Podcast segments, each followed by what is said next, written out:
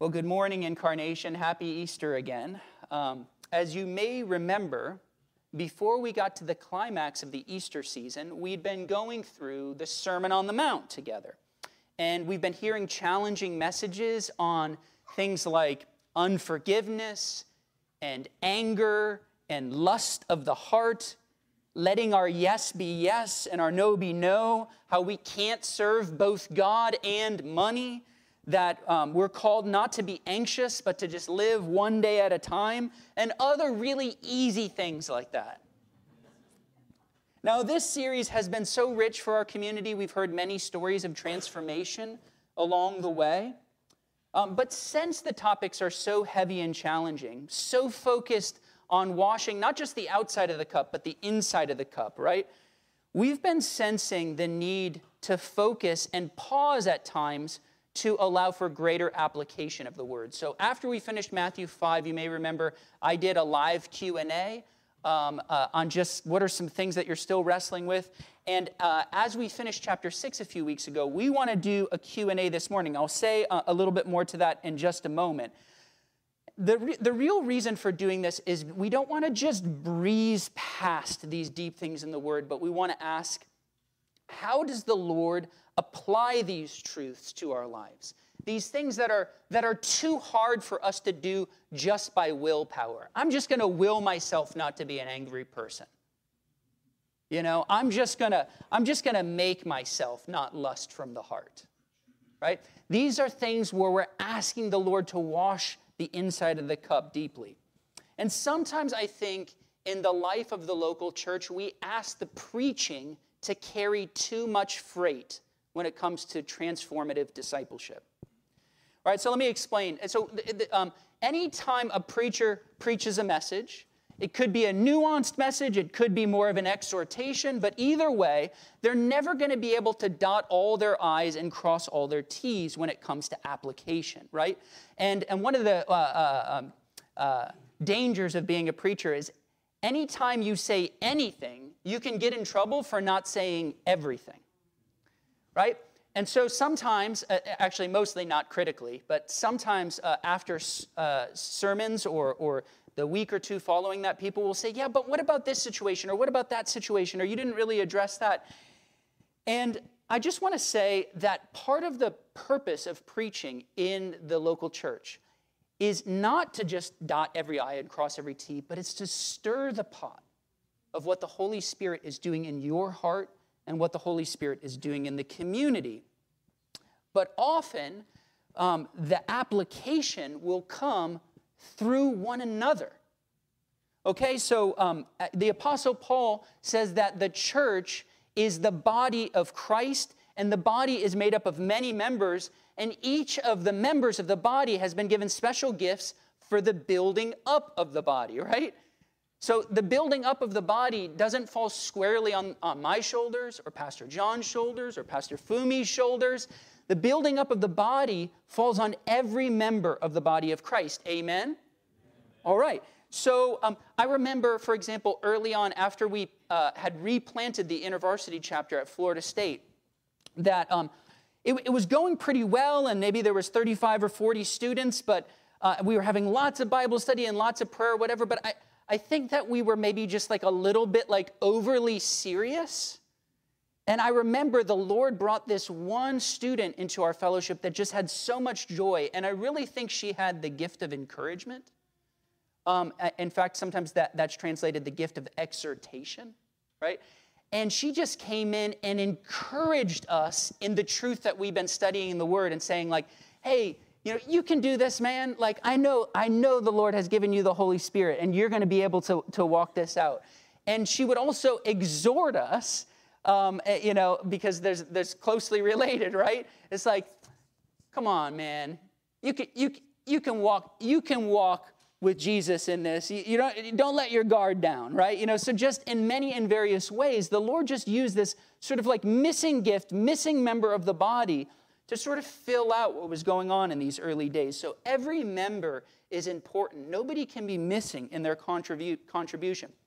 So this morning, what we're going to do in just a few minutes is I'm going to invite up a panel of people to uh, field questions on Matthew chapter 5 and chapter 6 when it comes to application, okay? Um, but before I, I, invite the members of the panel up, I want to cast a little bit more vision for this from the book of Hebrews, chapter 5. So if you'll grab a Pew Bible and turn with me to page 1003, okay? 1003, Hebrews chapter 5. And in verse 11, the author criticizes those who have become dull in hearing when it comes to the truth of God. Going on to say in verse 12, For though by this time you ought to be teachers, you need someone to teach you again the basic principles of the oracles of God, in other words, of Holy Scripture.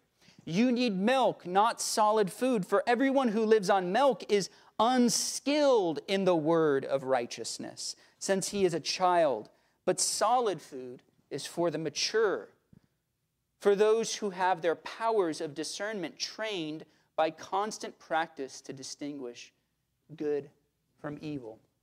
So before I invite the panel up, I just want to make two points from this text. One is that Christians, all Christians, should at some point be in a place where they're mature enough to be teachers. Verse 12. That's a basic expectation for the spirit filled believer living in the new covenant commun- community, that they would at some point mature enough that they would be able to instruct others. The Hebrew prophets anticipated the age of the Spirit when all believers would be equipped in this way to teach one another. This is part of what's meant by the priesthood of all believers, or what we might call the royal priesthood, in the words of 1 Peter 2 9. That God gives us his Spirit in order that we may edify and instruct one another. Now, in the New Testament, the way that they apply this is not by saying, so that means every member of the church is the pastor. No. Or every member of the church is a deacon or a bishop. No, that's not the way that it applies it. But we should all, at least eventually, be equipped to come alongside one another and know the truth of God well enough to be able to build one another up, whether it's through the gift of encouragement, through teaching. You're going to still need some kind of understanding and rooting and groundedness in the Word. However, the second point from Hebrews 5 is that maturity comes through constant exposure to the scriptures, from becoming what he says, skilled in the word of righteousness. Verse 13. In other words, Christian maturity, it's not an automatic thing. It's not a simple matter of, well, how long have you been a believer? Or even a matter of life experience, as important as those things can be. It comes from being constantly sharpened by the word, being in the wash cycle of the word of righteousness. Now, we don't want to be like those believers that he's criticizing here that are stuck in the milk phase of the Christian life. There's a time for that, he's saying, but you should have moved on by now. Having to be constantly retaught the basic principles of the oracles of God. Verse 14 says that solid food is for the mature, for those who have had their powers of discernment trained by constant practice to distinguish good from evil. So there are times, I think we can all say, when distinguishing good from evil can be really tricky. But the author of Hebrews wants us to know that there's a way of, of sharpening our discernment, there's a way of focusing our lenses to increase the accuracy of our judgments. And that comes through constant practice, wrestling with the Word of God. So, right now, let's do this. I want to ask you guys to turn to the Sermon on the Mount in your Pew Bibles, beginning on page 809. At this point in the series, I just remind you we've covered Matthew 5 and 6, Matthew chapters 5 and 6, so most of that's on, on 810. And as I said, um, this has included many challenging topics, so I want you to try to kind of um, remember, you know, think back. What's the topic that, that, that brought up questions about application for you? Maybe it's about humility on being poor in spirit. Maybe it's about unforgiveness, anger, lust, divorce, anxiety, much more. So, why don't you begin to scan through those chapters um, to remind yourself the themes? And I want to invite up our panelists. So, um, if our panelists would come forward. and I'll just say a quick word of introduction about each of them and, and, and why I asked them. I, I could ask many of you. Um, part of the reason why I asked these panelists is because um, I wanted you guys to hear some new voices. We do have some uh, lay, uh, lay preachers um, we've had uh, preach at our church, um, uh, different Bible study leaders, but I, I, wanted you guys to hear from some somewhat new voices. So, um, um so uh, Tina Liu uh, is um, a student, somebody who recently graduated, excuse me, um, and has recently been hired on InterVarsity staff. And some of her staff workers that used to be my students have really recommended her as someone who is gifted at discipling others, at building others up. And I've gotten to see glimpses of this just in, in the short time that I've known Tina and seen the way that she interacts with her peers and the people that she's raising up in the body of Christ. So I'm glad to have Tina here. Uh, and then Christine Rubino. Uh, it's good to have her here. And uh, I, I, invited her specifically. Um, she is a, um, a, a counselor a professional counselor, and um, just brings um, that uh, counselor lens mixed with somebody who really loves the Word of God. And, uh, and so um, I've actually had some good conversations with her, even in the midst of the Sermon on the Mount series, and just thought she would be a great per- person to have here. And then um, I also invited Kevin Long, who's been a part of the church for a bit longer, um, as just somebody the Lord has just snatched him out of the fire in his life in so many ways and delivered him from addictions. He's got a really amazing story if, you've ever, uh, if you ever get a chance to talk to Kevin. Uh, and then, of course, Fumi and I, uh, uh you, you, get to hear us talk all the time. So we'll, we'll just leave it at that. Um, so I, what we're going to do is I want to start by, um, uh, I'll ask the first two questions, and then I'll open it up for a few questions from you. We're not all five of us going to respond uh, to every question because then we'll only have time for like two questions. Um, but just, I just told the panel um, if they feel like they have a specific nugget about how to apply this word to, to be sure to bring that. So, um, so the first question that I want to bring up, and maybe the um, one of the most common questions we've got in our throughout our series on the Sermon on the Mount is on the topic of forgiveness. So Jesus has some strong words in the Lord's Prayer about the necessity of forgiveness and the spiritual danger of unforgiveness he says at the end of the Lord's Prayer in Matthew 6, 14 and 15, For if you forgive men when they sin against you, your heavenly Father will also forgive your sins. But if you do not forgive men when they sin against you, neither will your Father in heaven forgive your sins.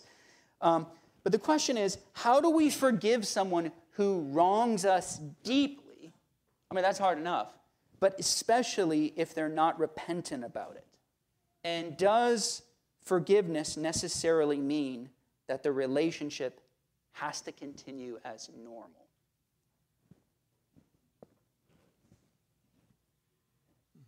Taylor, I'll, can y'all hear me? I don't know if I turned it on. It's on check. Check. Everybody, can y'all hear me?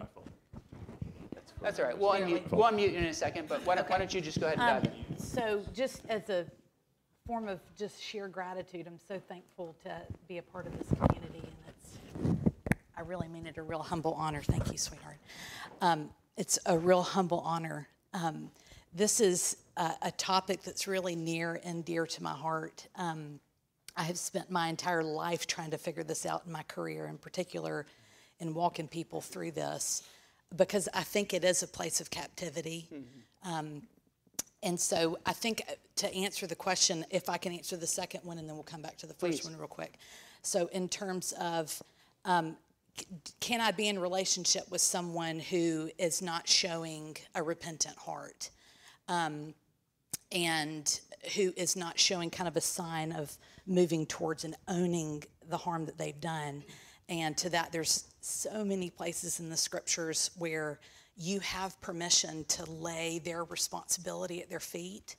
And, you know, I'm thinking about 1 Corinthians 5, um, where Paul talks about church discipline and what it looks like to put Alfie, the the, unbeliever mm. um, into somebody who's acting like an unbeliever, and so you have permission to distance yourself and uh, and wait for them to really bear their own responsibility because you cannot have relationship unless the it's you've got to discern between forgiveness and restoration mm. and restoration is always on the shoulders of the person who harmed right? There's kind of this movement where they've got to own um, in the form of repentance responsibility with that. So to that, I, I know that feels really potentially really nuanced, but and so then I, I've got this. I've got a friend of mine who names forgiveness as in a really helpful way, um, in terms of the how. How do you forgive? Um, and he talks about it that it's a process. It's a process of grief. And so if you think about um, the brilliant woman Elizabeth Kubler-Ross, who thought about grief in the in the five terms of denial, bargaining, pain, anger, and acceptance. And that if all of those movements are not involved with regards to forgiveness, then, th- then you're kind of skipping some steps and maybe potentially offering some cheap forgiveness. Mm. And I think the Lord really deeply wants this deep tilling of the ground uh, and not for you just to say, you know, somebody says they're sorry and be like, it's okay, don't worry about it. And it's a really deep wound. Mm. Um, and so, you know, when, when I'm talking with people that, you know, as you think about those five steps, that denial, so the path out of denial is a path of honesty. And it's this reality in the scriptures you cannot heal what you do not name. Mm. And if mm. you don't name the harm with tremendous honesty that this hurt me this way, it hurt me in this capacity. And I'm not even necessarily talking about to the person who wounded you, I'm talking about you know, in your story? And have you really kind of faced those really hard places? So, path out of denial is a path of honesty. The path out of bargaining is a path of understanding whose responsibility was it. And that can get really dicey with, with particularly with Christians because we tend to take on more responsibility than we should. Then the path out of pain is a path of just kind of allowing sorrow to come forth because if you were deeply wounded, I think the Lord weeps with you. Mm. And it's okay to have tears over it and to groan. Mm. You know, and the path out of anger is allowing yourself the space to feel the injustice and to want to have a sense of pushing against it. And then the path, um, you know, into a place of acceptance, you're kind of in that space after you've kind of moved into those places. Just one quick word those are not linear. You know, a lot of the times I move from like denial to pain, and then I go back to denial, and then I go to bargaining, and then I go to anger, and then I go back to denial.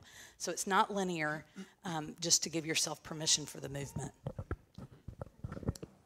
There's, there's also a sense um, in which, just as uh, Christina stated, and she said restoration, I'll also use similar but different word that uh, you can forgive uh, without repentance, but you can't be reconciled without repentance. Mm. Does that make sense? Amen. So there's a call to forgive, right? Just as we see in Scripture, that even while we're still sinners, Christ died for us, right? That even before you repented and said, hey, I'm a sinner, oh dear God, have mercy on me, the cross already happened. Yeah, amen. right? that if you ever want to know when you were forgiven or when you became a Christian, go back to 2,000 years ago. And th- this is hard for a Baptist uh, to say, you know, because you got to walk down the aisle and there's a date that you make that decision, all that. Well, the date of your decision was 2,000 years ago when Jesus died on the cross and when he rose from the tomb. So there's that sense in which repentance is not requisite for forgiveness. However, for there to be reconciliation, for there to be relationship, repentance is requisite for that, right?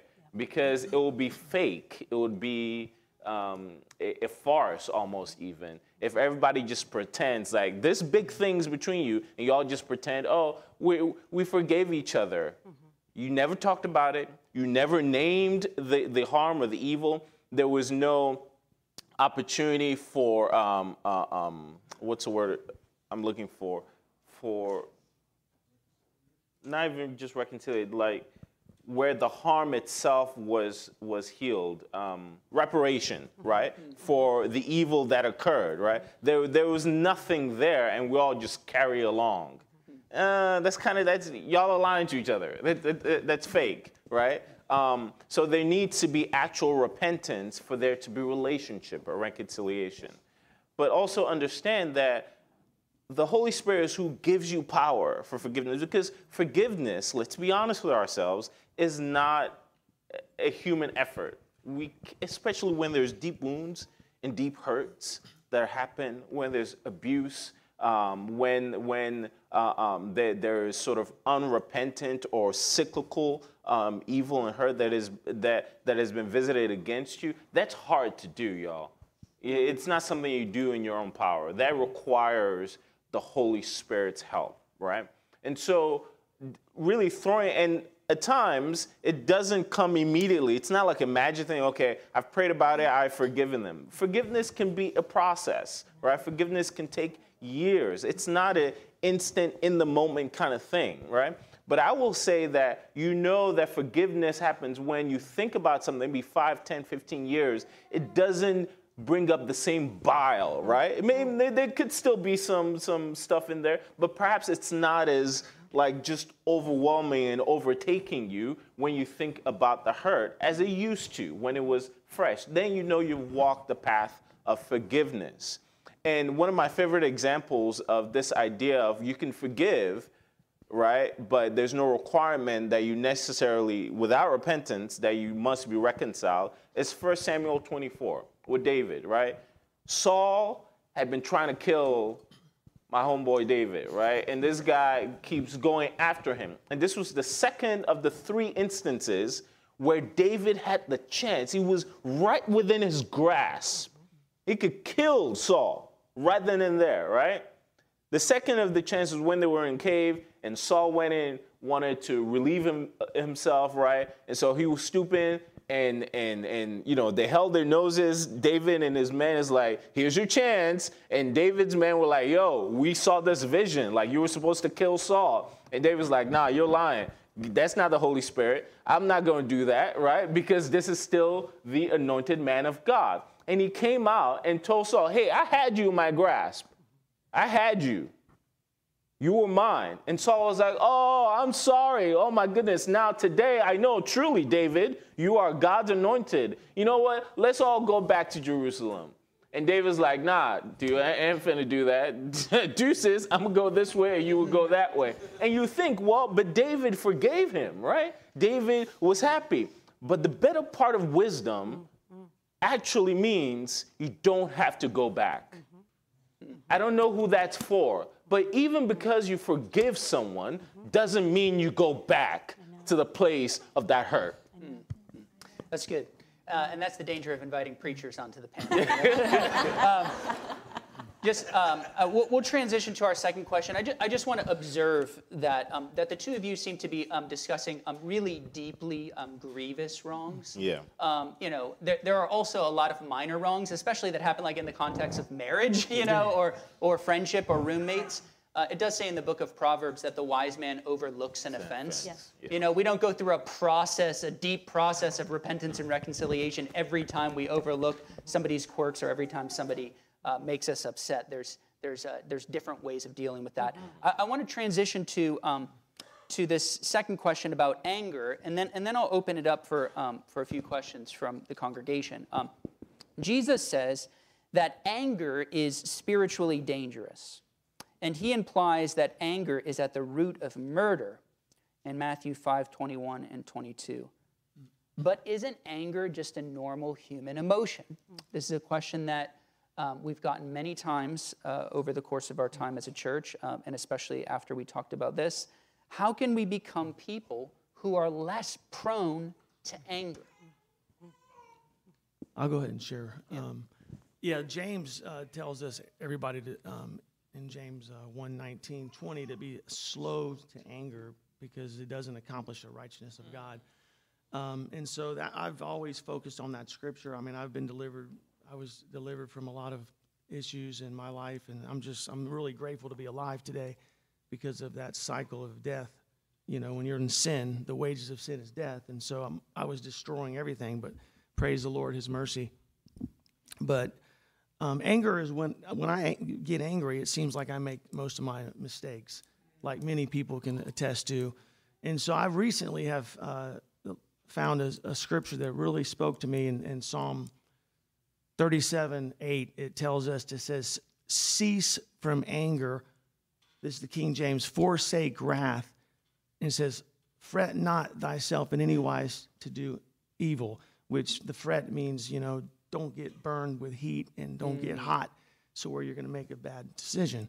And so I've focused on this scripture a lot and also was led to Psalm 62 5. So I I really love the Word of God because it's truth, you know, and it really ministers to me a lot. And 62 5 tells us, it says, Wait, it says, My soul, wait thou only upon God, for my expectation is in Him. And so if we're expecting, eh, I- I've decided that my expectations are going to be in God alone. Because when we have disappointment and our expectations are not met, this is when I become angry, and this is when a lot of us become angry. James tells us that when we our desires are not met, we fight and quarrel. And so I'm learning to allow God to be my expectation.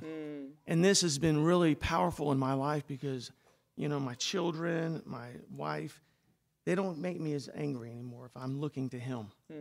And so um, I just think that's so, so powerful, just the word and that, that those scriptures in general have been super helpful to me. That's so good, Kevin. I just want to highlight something you said. Um, when I've become angry is when I've made most of my big mistakes. You said I'm like that. That's profound. Yeah. yeah. Is it on? Oh, hi. Um, yeah, I think when Taylor asked me to be on the panel, I was like, oh man, I'm so unqualified because I've got a lot of anger and unforgiveness right now. um, I mean, I, I think maybe not for a lot of the big things, like the grievous things. I think sometimes the Lord gives us mercy to, um, yeah, kind of maybe sometimes even forget about them or just really like we don't have to process them right at this moment. But I think right now, a lot of maybe anger, unforgiveness I experience um, is within friendship, you know, or just in like a work school setting. And I think one of the ways that the Lord really even used this moment is this morning when I um, had a chance to have coffee with one of my friends and just to like process that um, even this morning and just feeling like the Lord really redeeming that. Um, my gosh. um, and I think a lot of that anger that comes, um, I think it's really from ourselves a lot of times. I think when I'm angry at someone, it's either they don't meet my expectation, um, or yeah, and really sometimes it's expectations of myself um, that I don't meet myself and I don't see it being met in someone else. And in turn, all that anger is sort of cyclical and it turns upon myself. Um, and I think one of the grace that God has um, given me the past couple of weeks is um, sort of this, I think, creative way to do to like um, go about this. And I've started to like journal in a way where I would confess in like red ink, like write in red ink, and then I would sort of confess that and just like s- stare in horror at like what the things that I'm angry about or I hold unforgiveness about and really seeing that on paper and then taking like this marker and just like wipe it out, you know. Um, and I think that in that it really it serves as a physical reminder to me that the Lord has covered my sins, Amen. and in the same way, how much we're called to cover, um, to forgive, Yeah. and um, and I think as I was praying about this, one of the image that keeps coming to mind is when the Lord on the cross, He said to the Heavenly Father, like, forgive them for they know not what they're doing. Um, and I think a lot of times we don't understand our anger and we don't understand why someone else has angered us. But the Lord really has, um, oh my gosh, Rachel, stop. You're distracting. the Lord um, just really has mercy for us in those moments um, to call us to forgive ourselves and to forgive others because He first forgave us. Amen. I just want to just want to highlight something that Tina said, which is um, when she was feeling anger, um, she uh, decided to communicate with the person, um, and that's interesting because you you mentioned anger being rooted in expectations oftentimes, and then um, also that you use the fact that you were going to be sharing this morning as a way of examining your heart and saying, if I'm going to say something about anger today, I need to make things right with so and so. And I, I just wonder if we're utilizing this special space of worship on Sunday or the season of Lent or before the family all gets together for the holidays or whatever to say, I need to make something right and not just let there be an elephant in the room the whole time. I need to communicate. I think that's really helpful. You said something about repentance. He said, I think- Flashes of brilliance. I think he They said. I think he said. Um, I think he said. Um, there can be forgiveness without the. With, and then I think the point is there can be forgiveness without the other person repenting. just like Jesus died on the cross for us. But, but, but in order for there to be reconciliation, there has to be repentance. Yeah. All right, I um, just want to open it up for a couple of questions from the floor. Yeah. 32 seconds. Uh, I married when I was 19. I married my wife twice, and we got four children, six grandchildren. Yeah.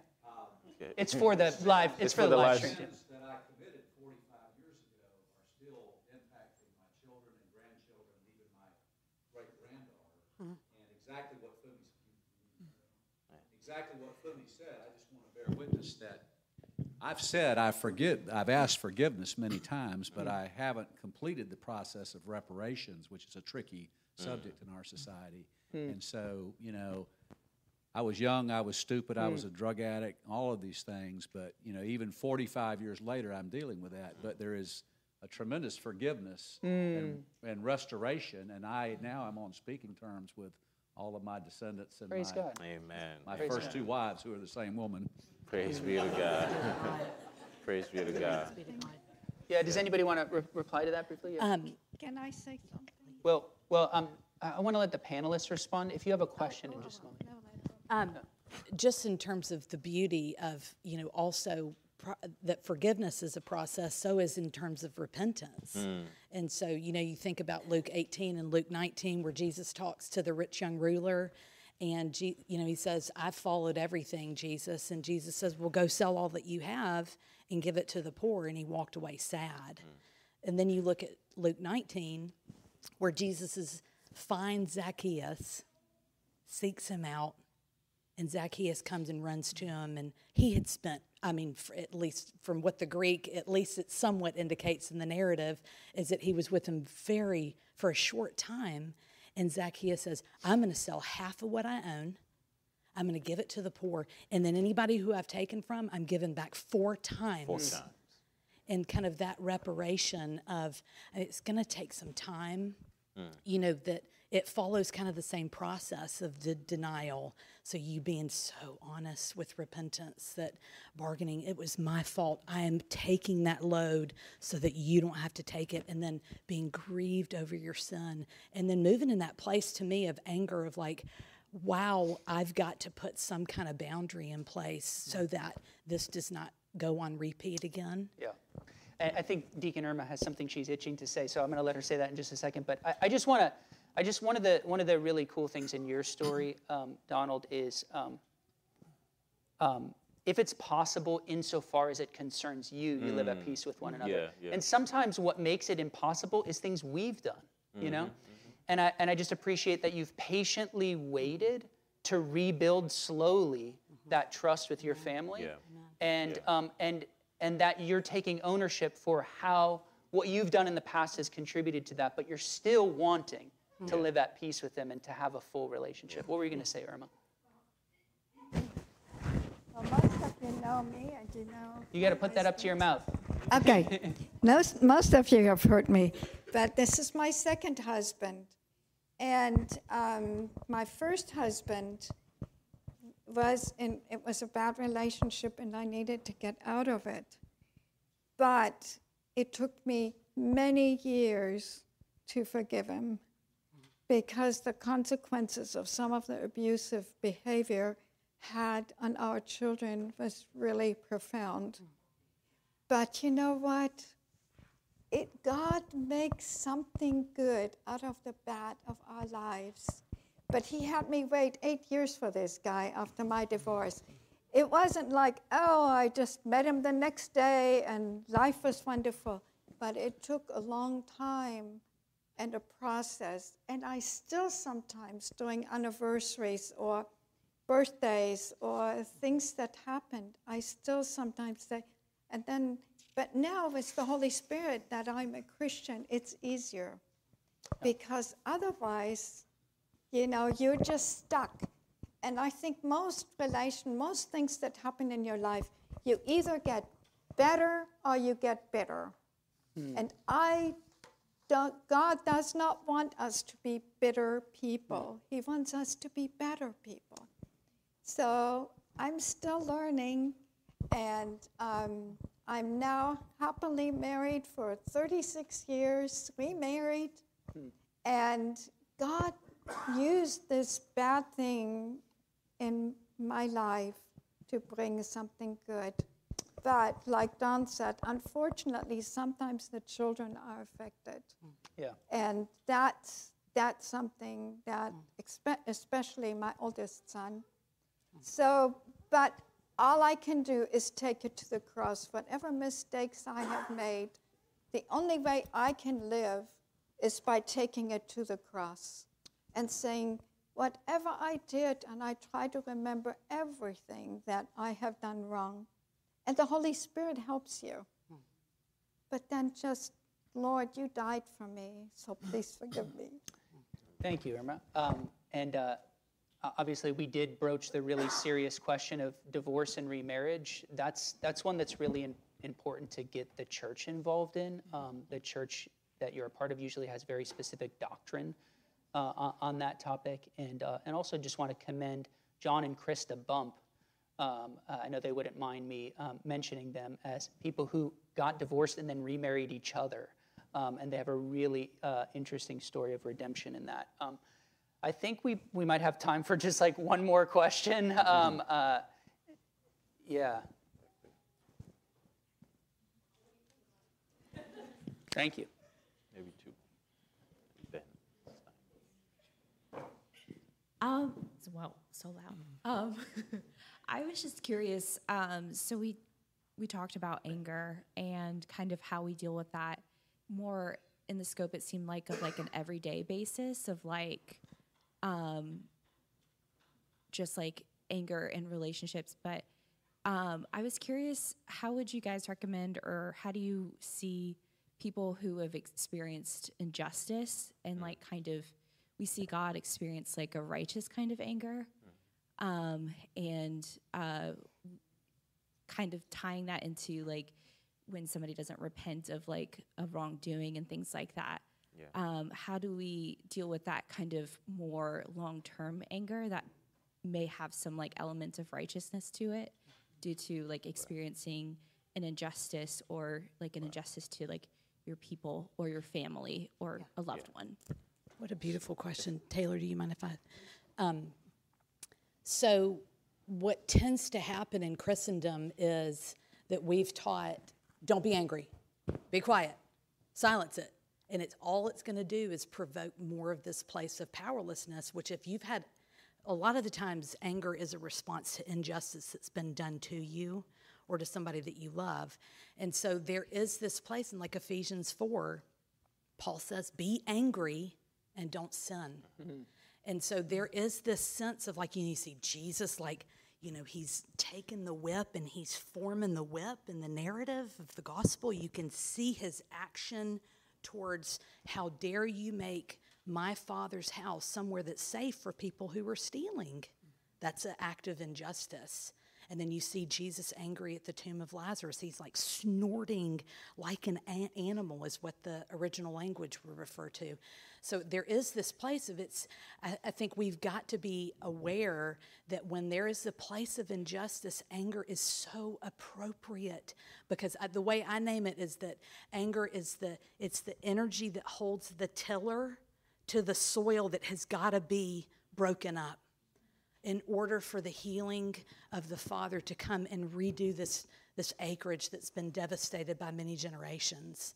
And so there is this place of, you know, what tends to happen with Christians is we're like, we can't be angry. Ang- anger is bad. And so what they tend to do, I always name anger as like a volcano. And, and Christians usually put like this top on top and like pull it down real tight. And eventually the volcano is going to explode. And when the volcano explodes, people's lives get destroyed.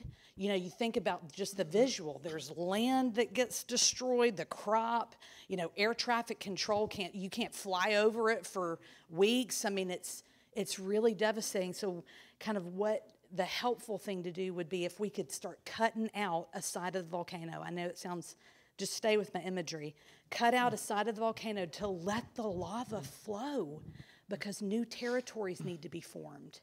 And in that place, it's a great example. I encourage people write down your emotions and write out what it is that you were feeling especially if it's like an institutional harm that you can't you really can't name it mm. or if it's with an abuser mm. you know somebody that's been really horrific to you and it's not safe for you to go.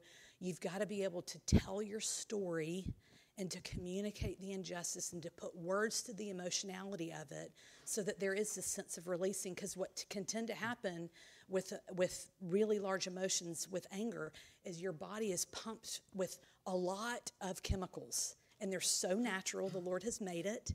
You know it's made it where your body feels this sense of like a push and you've got to do something about it. And so if we silence it this a lot of people come and say i'm feeling really depressed. I feel really, you know, anxious. I'm feeling really disappointed. And when you get down to it, it's because they have never really quite named the the source of the anger and putting mm. words to it. I do think there has to be kind of a righteous guardrails to it. I am not saying at all to rage. Absolutely, I'm not saying that. But there has to be an expression so you can do things like writing it out, go to Costco and buy a thing of lemons and go throw it at a tree in your backyard. you know, take a wiffle ball bat and you know, and be able to hit something like a cardboard box that feels like in some ways you're thinking about this was wrong and something has to push against it. Go on a sprint. I mean, there's a lot of things that you could do from a physical perspective, but if you don't give your body kind of the move to express it, it's going to come internal and start to really mess up some of your internal organs. And I really mean that. I mean, you know, with autoimmune disorders and all sorts of things that, that go with that. So that's. Yeah, thank you. Um, Fumi, I say one Fumi's. Oh, uh, yeah, please, please you share, and then Fumi's requesting for one more question. So we'll, we'll, we'll skip a few things. We'll, we'll, we'll catch up. But why don't, why don't you, you share, uh, Yeah. Kevin, and then, and then we'll have a last question from Ben back here.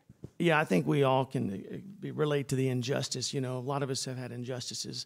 Um, but I'll, I'll tell you something that really helped me. I read a couple books, um, and it was based on the 2006 uh, nickel mine school shooting. I don't know if you guys remember that, but the guy Charles, um, what was his last name? Uh, Roberts. He went in and shot 10 girls in an Amish schoolhouse.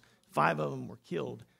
but um, I read the book called Forgiven and Amish Grace, and they were super powerful about how the Amish community came and showed compassion and love to that family of the guy who did the murders. And even, you know, there were more Amish at his funeral than there were non Amish. So just a really, really powerful statement of forgiveness and how we can respond in the face of injustice and pain.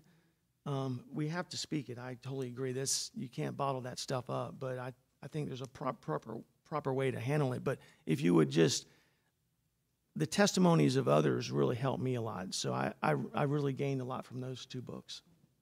That's great. Um, so we'll have one last question from, from Ben over here, and, uh, and uh, us preachers will, will especially let, let, let you guys handle this one. So, like, um, kind of zooming out, and looking at the entirety of the Sermon on the Mount, it seems that every clause is calling for self-sacrifice in some ways. When you think about kind of generic spirituality in the public sphere, you know, kind of self-help, Oprah Winfrey kind of stuff. um, a lot of it is talking about self-preservation, or uh, maybe you'd call it like self-love or things like that. Uh, is there a place? I mean, here the continual injunction, particularly in the Beatitudes, seems to be towards self-sacrifice. Is there a Christian perspective on self-preservation, or is that kind of a reference point that we should That's a good uh, ignore? You know.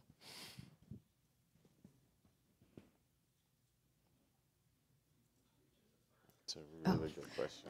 Um, I think the one of the things that we kind of mentioned in the first question was, you know, not going back into that harmful relationship without repentance. Um, and I think it reminds me about like having boundaries, because I think to an extent, like God had boundaries, um, and when those boundaries were crossed, like God was angry, and boundaries sort of define who God is, and so when we have boundaries, it also defines like lines where we protect ourselves, um, and kind of like what um, Christine, Christine, thank you, Christine mentioned, like there are even chemicals and ways that we react in our bodies that God makes us to really protect us um, and to even let those out in a healthy way um, can really serve to protect us. And, and I don't know if that kind of answers your question, but. It's good. That's good. The only thing I would say is this reality of you can't you can't die to self unless you know what you're dying to. And so there has to be this movement of you understanding yourself in order to know what you are sacrificing. Because I don't think this mm. just Jesus doesn't invite us into a world of obliteration where we become nothing, and that's very gnostic in a way. You know, it's like a diminishment of the body for the sake of the soul. And I, I think the Lord has made our bodies. We have limits. I stop here at the end of my fingers. I am only right here in my own limitations. And so there is this sense of like, you know, I. Th- it, it, it is both biblical and right for me to push against something that would invade, you know, in an evil way, the, the place of someone's body and soul. Um, so it would be in the same space of, uh, with regards to boundaries. That would be good. just some thoughts. That's that's really good. Um, and this is just just getting started with the conversation. I mean, um, I really appreciate. This is a great question, um, and uh, I, I I think part of the reason why we can sacrifice in these ways is because we trust Jesus.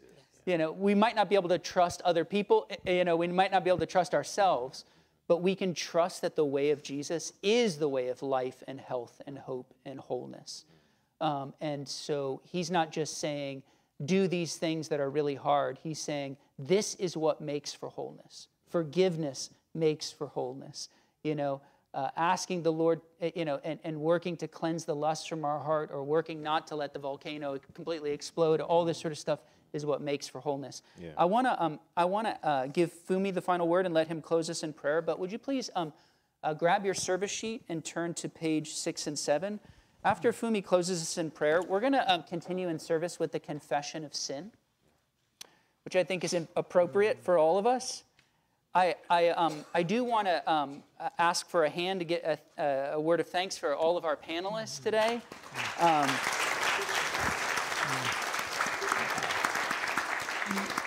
and, um, and to some extent, the purpose of this was not that, that, not that I thought we would even be able to answer like 10% of the questions that are churning up in our hearts regarding the Sermon on the Mount, but almost that you get like a visual icon of the fact that you have brothers and sisters in the Lord who have wisdom around you and who can help you apply the scriptures. And maybe there's somebody who has forgiven someone of something that's very similar to a thing that you're having trouble forgiving, or maybe even something that's even more difficult. Um, and that we need to learn to lean on one another, not have, not believe that the sermon is going to carry the entire freight of our sanctification. But in your missional communities, in your friendships, in your relationships, while when you're hanging out and talking after church, that we're leaning on one another. So, um, Fumi, you can have the final word and close us in prayer, and then we're going to have the confession of sin.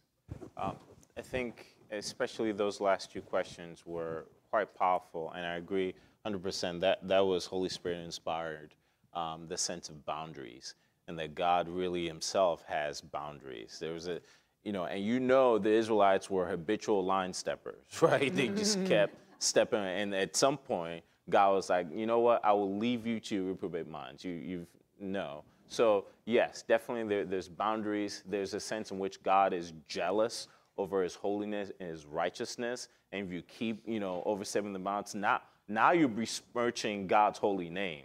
And He's no, you can't you can't do that. So even though you're you're, you're His child, you're His son, you're His daughter, He's gonna have to be like, nah. there- There's a line, all right, and you can't keep habitually line stepping. But thanks be to God for the cross, right? that keeps us from from uh, total and absolute destruction and calls us back into relationship with God. So boundaries is a, is, is a great word. And I, I would only just add on the discussion of anger and forgiveness um, to remind us that they are not dichotomous, right? That these things are inherent even in the Godhead. God gets angry. And it is good when we get angry in the same things God gets angry about, especially like injustice, right? One of my favorite, when we talk about societal injustice and things of that nature, you know, one of my favorite, and it's in the Word, is the imprecatory Psalms, right? where there's a sense of deep injustice is happening, both personal as well as societal. And the psalmist will pray for God's justice to be visited upon evildoers, right?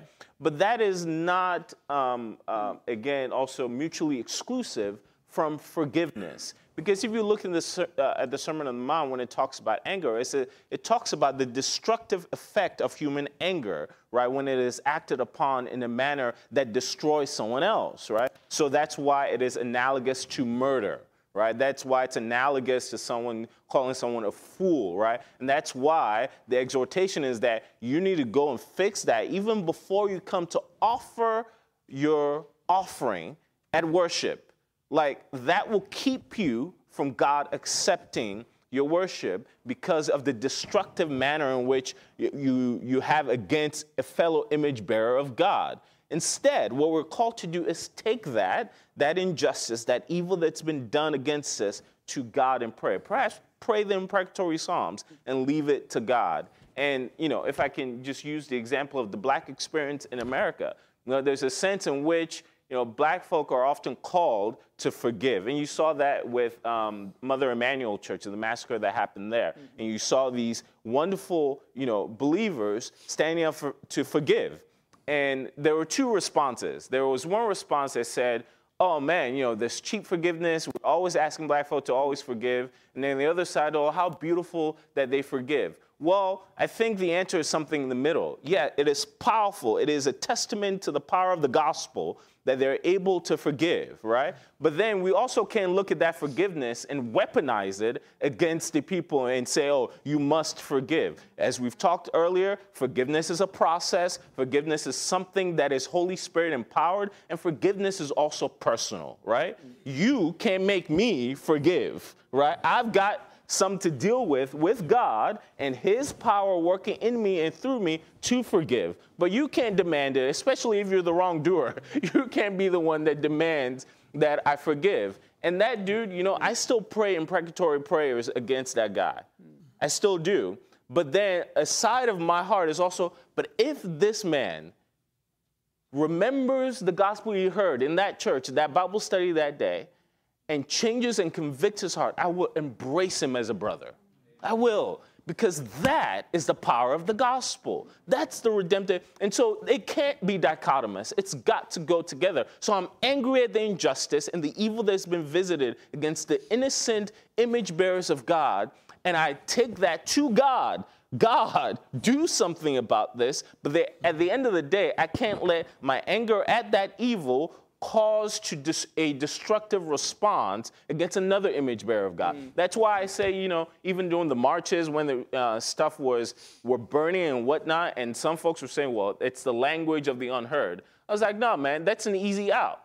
We're not going to destroy our neighborhoods. We're not going to destroy our stuff. That's destructive. That's a bad expression of anger. A good expression is saying, yeah, let us march, let us lobby our, our, our legislators, let us call out the evil, right? Let us demand justice from the temporal authorities of this world, and also let us call for eternal justice from God on high. Yes, those are right expressions of anger. And also let us forgive others because there go I, but by the grace of God.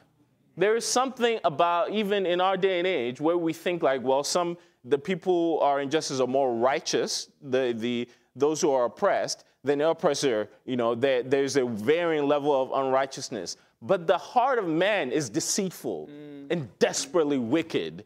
Because if the roles were turned, and we see it, we see it, let's be honest with ourselves, mm-hmm. in the cancel culture, if the roles were turned, injustice will be visited against the other side too. And that's why God talks about how we respond to our anger. We got to take it to God. Yes, be angry, but do not sin, right? That's what James is talking about. Be angry, but do not sin. And it is not mutually exclusive from forgiveness because God Himself is angry at our sin, and yet he forgives our sin.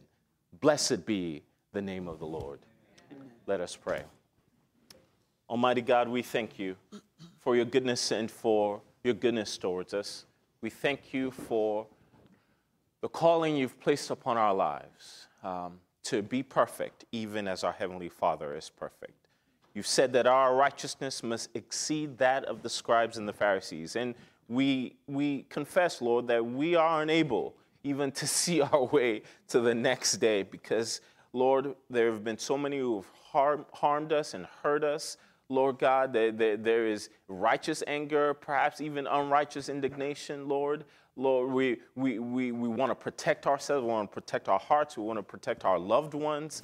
Lord, and, there's so many temptations that are going on in our world. It's the lust of the eyes, lust of the flesh, the pride of life. Oh God, all of these things are arrayed against us, and yet you're still calling us to be perfect as our Heavenly Father is perfect. And so we know that we don't know our way out. We don't know what step to take, but we depend on you, Holy Spirit. And we thank you for the gift of the Holy Spirit who can speak into our ear, go you this way, and let us walk therein, mm-hmm. Father. We ask that you will lead us in the paths of righteousness for your name's sake, O God.